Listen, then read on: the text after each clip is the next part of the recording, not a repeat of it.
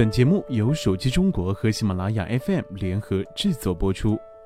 Kindle Oasis 除了价格，真心没有理由拒绝它。说了这么多期手机圈的事情啊，今天我们来聊一聊 Kindle 电子书。如果你对拿着 Kindle 看书这件事儿呢感兴趣的话，那么你一定知道亚马逊最近新发布了一款名叫 Kindle Oasis 的电子书阅读器。不过，Kindle Oasis 这款电子书阅读器亮相之后呢，被人们讨论最多的一个是看起来怪怪的、叫人想不明白的外观设计，而另一个呢，就是高达两千三百九十九元的售价。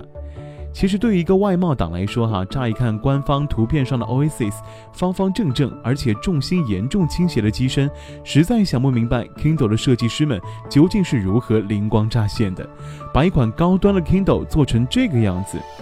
但是当我亲手拿到这个产品的时候，才发现自己之前的臆断其实非常不靠谱。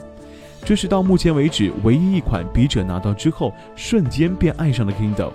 Kindle Oasis 是亚马逊所有 Kindle 产品当中最轻薄小巧的一款，也是拿在手里最舒服的一款。你会惊奇的发现，虽然仍是六英寸的屏幕，但 Oasis 在视觉效果上缩小了很多。是那种放在桌上让人想立刻拿起来把玩的小巧感觉，所以还是不能轻易相信产品的官方宣传图的。Oasis 和之前任何一款 Kindle 的设计风格都不一样，上下边框收窄之后，机身形状变成了方形，机身一侧略宽的边框呢，能够让手掌充分握住设备。对于手掌小的女生来说，Oasis 一定是拿起来手感最好的那一个。机身的操作重心放在侧边。整个重量减轻了百分之二十，单手握持不会有任何压力。必须要说，手感的舒适度和 Oasis 自带的保护壳的设计以及质感有很大的关系。应该说，保护壳是 Oasis 这款产品称得上优秀的重要亮点之一。Kindle Oasis 裸机虽然左右薄厚相差很多，但加上保护壳之后呢，Oasis 变得方正且对称，真皮的材质颇有复古的味道。亚马逊为这款产品提供了黑色、波尔多红和羊皮卷棕三种配色。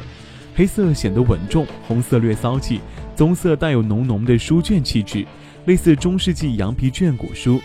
可能是文艺青年们最爱的一种配色了。不过遗憾的是，后两种配色目前在亚马逊商城呢并没有现货。保护壳还有一个更加重要的作用是充当了 Oasis 的外挂电池。当你给 Kindle 充电的时候，保护壳同样在吸收电量。Kindle 在没有保护壳的情况之下，日常使用时间大概会有两周，但是加上保护壳之后呢，续航时间可以长达数月。Oasis 的机身背部有一排金属接口，可以与保护壳无缝连接。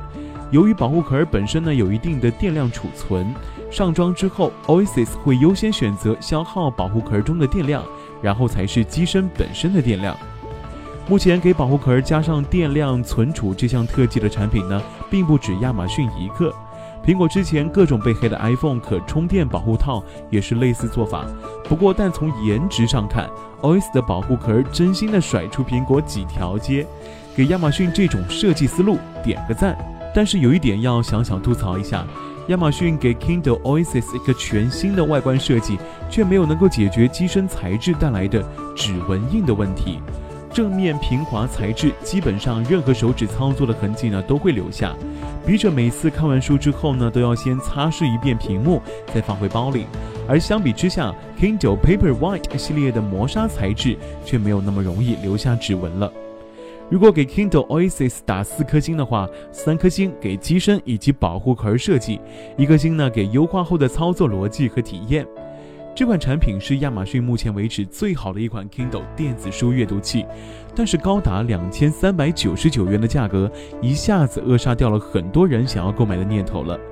对于大多数用户来说，Oasis 可能不会是大家购买 Kindle 的首选，毕竟几百元的 Paperwhite 拿起来看书呢，已经完全足够了。不过冷静下来分析一下，亚马逊这款高价 Kindle 原本也是面向那些消费水平更高的商务人士、高端人群。并不指望这款产品来走量，这些用户购买 Oasis 之后呢，顺理成章的将成为亚马逊付费阅读服务的潜在消费群体，并且是白金级的一个群体。